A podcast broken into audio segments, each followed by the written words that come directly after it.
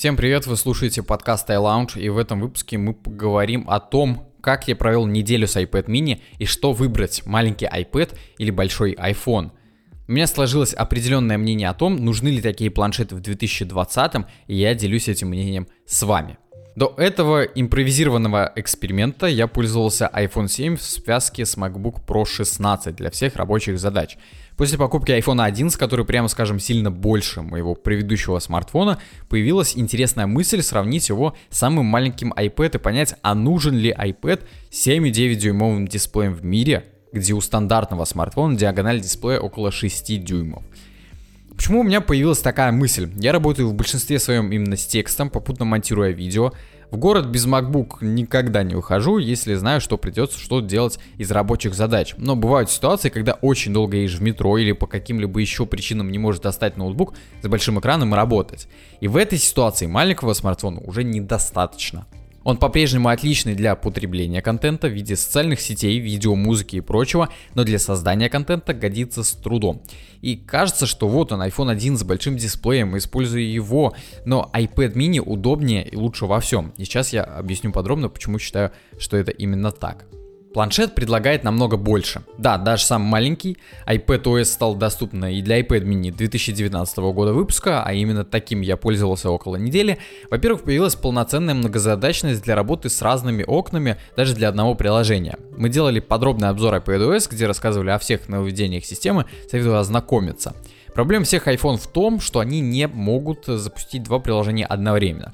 Пускай в режиме картинка в картинке или разделить экран на две части никак не получится. Я сам был приверженцем того, что это не нужно в смартфонах, но мое мнение изменилось, когда я сам начал пользоваться смартфоном с большим экраном.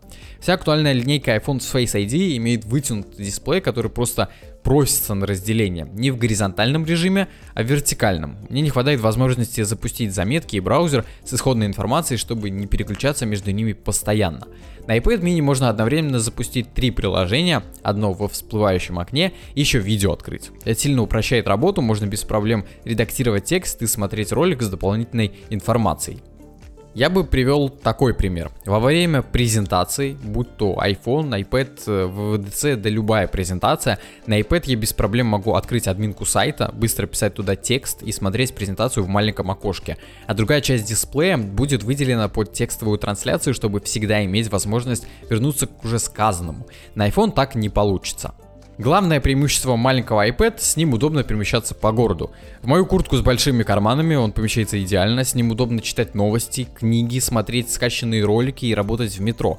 Хотите работать комфортно и без ограничений, тогда уже доставайте MacBook. Именно размер iPad mini его козырь, которого нет у iPhone даже с самым огромным дисплеем iPhone не предназначен для работы. Нет, он предназначен, конечно, для работы, на нем можно делать многое, но iPad намного быстрее решает возникшие задачи. Все-таки Стив Джобс был прав, называя iPad промежуточным устройством между компьютером и смартфоном. Apple пытается сделать из iPad компьютер, но, как я считаю и говорил не раз, это альтернатива, а не замена ноутбука. Он спасет вас в ситуации, когда ноутбука нет под рукой или им неудобно пользоваться. Я считаю, что iPad mini нужна перезагрузка. Такая мысль у меня появляется каждый раз, когда я разблокирую iPad с помощью Touch ID. Я понимаю, что только iPad Pro получил сканер лица, но почему бы не выпустить iPad Pro mini в новом дизайне? iPad mini 2019 выглядит как ошибка, которую компании нужно исправить. Огромные рамки в купе с небольшим дисплеем делают его не самым удобным.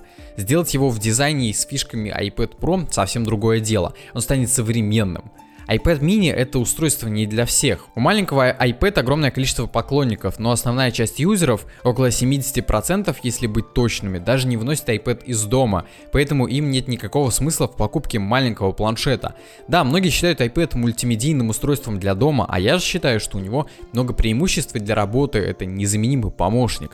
Для каждой профессии он подойдет, но для работы журналиста это просто must-have. Я очень грущу, но мне придется отдать тестовый iPad mini 2000 2019, и я продолжаю надеяться, что этой осенью Apple представит iPad Pro mini в новом дизайне. Сразу же приобрету и буду использовать для своих рабочих задач.